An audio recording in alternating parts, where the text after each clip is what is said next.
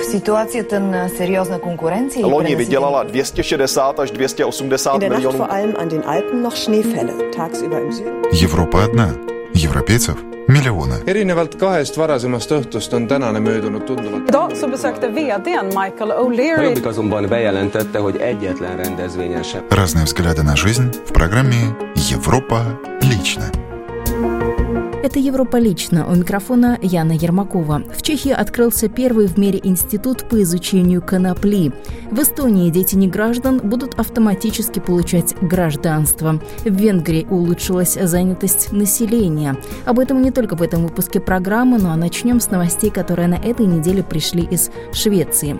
В Швеции наблюдается отток населения. Кроме того, шведы против НАТО. Но обо всем по порядку. Население Швеции по-прежнему относится негативно к перспективе вступления страны в Североатлантический альянс. Газета «Дагенс Ньюхеттер» опубликовала результаты опроса мониторинговой службы «Ипсос». 34% из 1200 опрошенных шведов считают, что Швеции надо вступать в НАТО.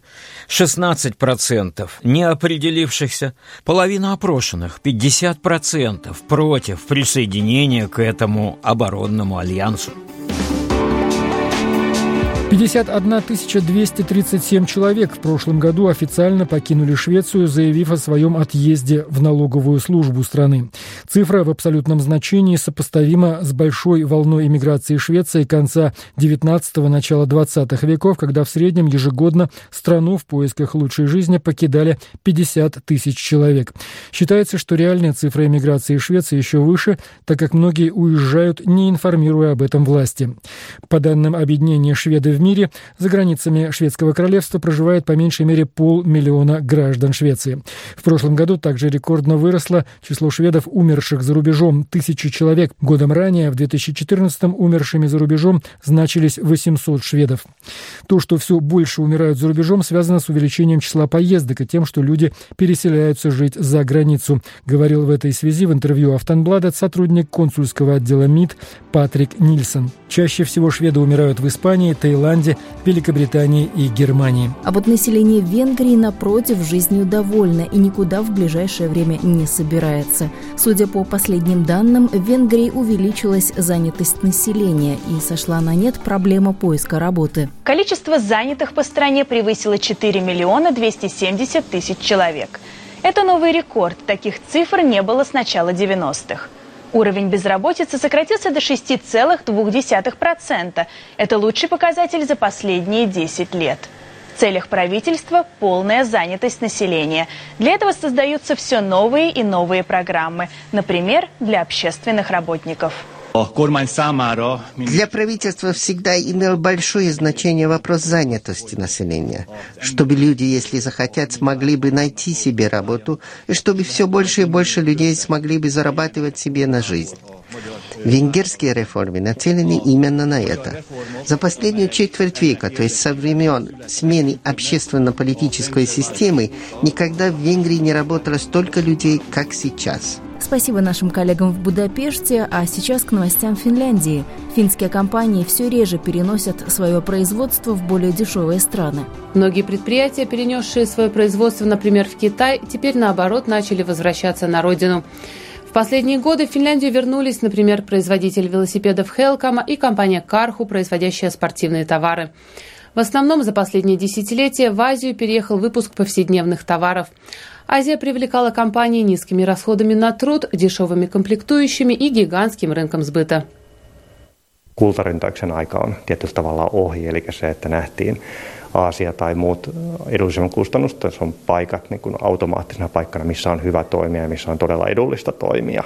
Ja nyt on ehkä tullut sellainen realisaatio, että se voi olla hyvä paikka toimii, mutta sitten kun lasketaan kokonaisyhteen, niin ei se kaikissa tapauksissa ei ole näin.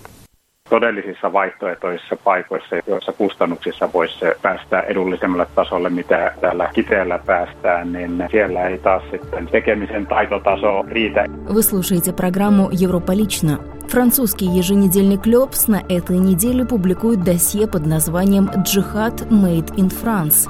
Как появился монстр джихада, что упустила Франция, что сделала не так. Мухаммед Мира, франко-алжирский террорист, совершивший в 2012 году нападение на французских военных и на еврейскую школу в Монтабане и Тулузе, стал первым лицом террора во Франции. С тех пор прошло три года. Тогда эксперты изучали его случай как террориста-одиночки, человека, который, возможно, страдал психическим расстройством, шизофренией, а журналисты описывали его как отвергнутого обществом человека, дитя, вскормленное ненавистью к Франции. Кто бы мог подумать, что брат Мира, как его называет сейчас ИГИЛ, имел бы стольких последователей – Медины Муша, напавшего на еврейский музей в Брюсселе, шерифа и Саида Куаши, совершивших теракт против Шарли Эбдо, Амити Кулибали, взявшего заложников в кошерном супермаркете. Мы себя еще утешали тем, что у них было хаотичное детство, но потом последовали теракты 13 ноября, и французы начали задаваться вопросом,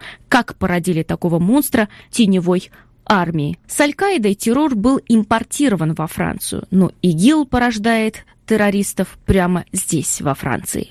Журнал «Лёпс» приводит слова социолога Фархада Хосрухафара, который говорит, что Мира и Куаши прошли инструктаж Аль-Каиды. Это были молодые ребята, уже имеющие судимость, теперь же в джихад идут и представители среднего класса. Наблюдается рост привлекательности радикального исламизма как религии угнетенных. По данным МВД, 1683 француза причастны к джихадистским группировкам. Они родом из разных городов и сел.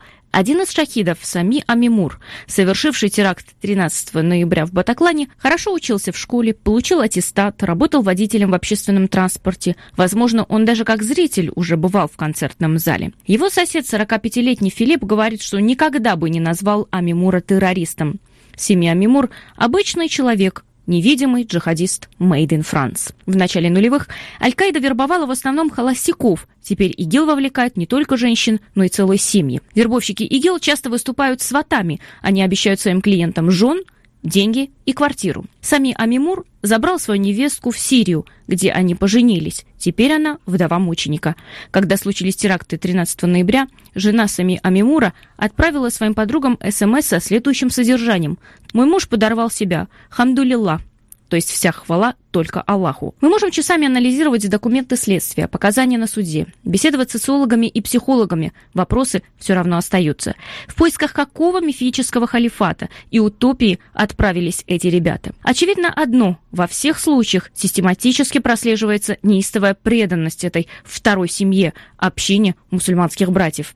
Автор статьи выделяет две категории исламистов. Самые уязвимые – это завербованные, в то время как сами вербовщики находятся в поиске некой идеологии. Когда-то они могли бы быть антиглобалистами или последователями Че Гевары.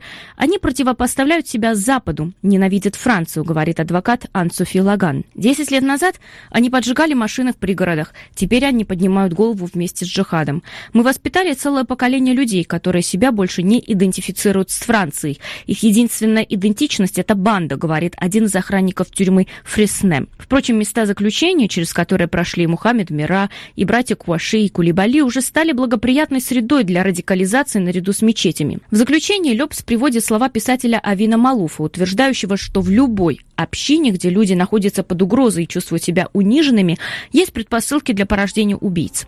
Они готовы совершать любые зверства, будучи абсолютно убежденными, что действуют в рамках закона и что их близкие ими восхищаются. Необходимо сделать так, чтобы условия, порождающие таких монстров, не возникали, говорит писатель. Продолжим программу новостями Черногории. Около половины граждан этой страны не интересуются политикой, но, с другой стороны, участвуют в партиях более массово, чем другие европейцы. 5,5% совершеннолетних граждан страны живо интересуются политикой. 23,1% до некоторой степени. Почти 49% не интересуются вообще, а около 23% респондентов не дали определенного ответа. Несмотря на это, 11,7% опрошенных утверждают, что являются членами какой-нибудь партии, что в два раза выше среднего по всей Европе. Из Черногории отправимся в Эстонию. Дети неграждан будут автоматически получать эстонское гражданство. Соответствующая поправка вступила в силу с 1 января 2016 года. Комментирует представитель Центристской партии Эстонии Вадим Белобородцев. Речь идет, может быть, скорее о таком косметическом изменении, но тем не менее оно носит весьма символический и важный характер, а, поскольку таким образом прекращается воспроизводство без гражданства, если можно так выразиться. А, дело в том, что до сих пор а, в семьях, где оба родителя являются не гражданами, то есть оба являются обладателями так называемых серых паспортов, дети, родившиеся в таких семьях, автоматически не становились гражданами Эстонии, и родители должны были подавать соответствующее ходатайство до достижения ребенком 15 лет. Теперь эта формальность упразднена, и, соответственно, прекращено воспроизводство без гражданства, поскольку зачастую родители ну, в силу каких-то причин, э, одним, одних им известных, скажем, может быть, потому что э, не знали о том, что есть такая возможность, может быть, по каким-то другим соображениям, они такое ходатайство для своих детей не подавали, и ребенок по достижении 15 лет э, обнаруживал, что он не имеет возможности получить эстонское гражданство в упрощенном порядке, то есть ему э, для этого нужно идти, сдавать экзамены, э, подавать отдельное ходатайство и так далее, и так далее. Теперь это упразднено, и на самом деле, конечно, это изменение можно только приветствовать. Увы, э, заняло слишком много времени. Принятие такой поправки, потому что впервые Э, в 2011 году, еще весной 2011 года, тогда я еще также участвовал в подготовке этого законопроекта в составе социал-демократической партии, впервые тогда об этом заговорили, и тогда уже подали соответствующий, соответствующий законопроект в производство парламента, и осенью 2011 года этот законопроект обсуждался, но голосами правых партий он был отклонен, и лишь вот спустя пять лет удалось действительно что-то сделать. И в заключении программы к новостям Чехии в этой стране от открылся первый в мире институт по изучению конопли и каннабиноидов ИСИС. В его создание было инвестировано почти 18 миллионов евро. Это одна из крупнейших инвестиций, сделанных частным лицом в Чехии за последние годы. Благую цель изучать лечебные свойства конопли поддержали многие ученые. Институт по исследованию лечебных свойств конопли – частная организация, что для Чехии не слишком привычное явление. Средства на благое начинание решил выделить 33-летний финансист американо-канадского происхождения Бенджамин Бронфман, который несколько лет находился в поиске выгодного вложения средств в конопляный бизнес. По его словам, Прага предлагает в этом направлении выгодные и благоприятные условия. Целью Международного института по исследованию конопли и каннабиноидов является изучение, развитие и внедрение в практику новых методов лечения, которые используют лекарственные свойства конопли, которые нам известны уже давно, но пока мы не понимаем их в нюансах, как они действуют на молекулярном уровне. Máme už historicky, akorát, že zatím nechápeme úplně do detailu na molekulární úrovni, jak funguje рассказывает новый директор института Павел Кубу. Бенджамин Бронфон не первый, кому условия для манипуляций с коноплей в Чехии кажутся благоприятными, но первый, кто решил вложить средства в полезное дело – изучение ее целебных свойств. Конопля превращается в солидный бизнес, а здесь, в Праге, законодательство благоприятствует ее изучению. Хорошую базу предлагают как академическая сфера, так и сфера здравоохранения, которые прекрасно сотрудничают вместе. Именно поэтому я здесь. Я не сомневаюсь, что сделанная инвестиция – нам вернется. Комментирует начинание Бенджамин Бронфман. Зарабатывать институт планирует на клинических исследованиях, проверке лекарств, стандартизации. Одним словом, на специализированных исследованиях, которыми в настоящий момент никто не занимается. Да, в настоящее время можно говорить о монополии, которая, однако, не будет длиться вечно. Но такую фору всегда приятно получить. Комментирует новый директор ICCI по науке и исследованиям Томаш Забранский. По словам Забранского, институт помимо исследований сосредоточит внимание на сертификации производственных и лабораторных процессов.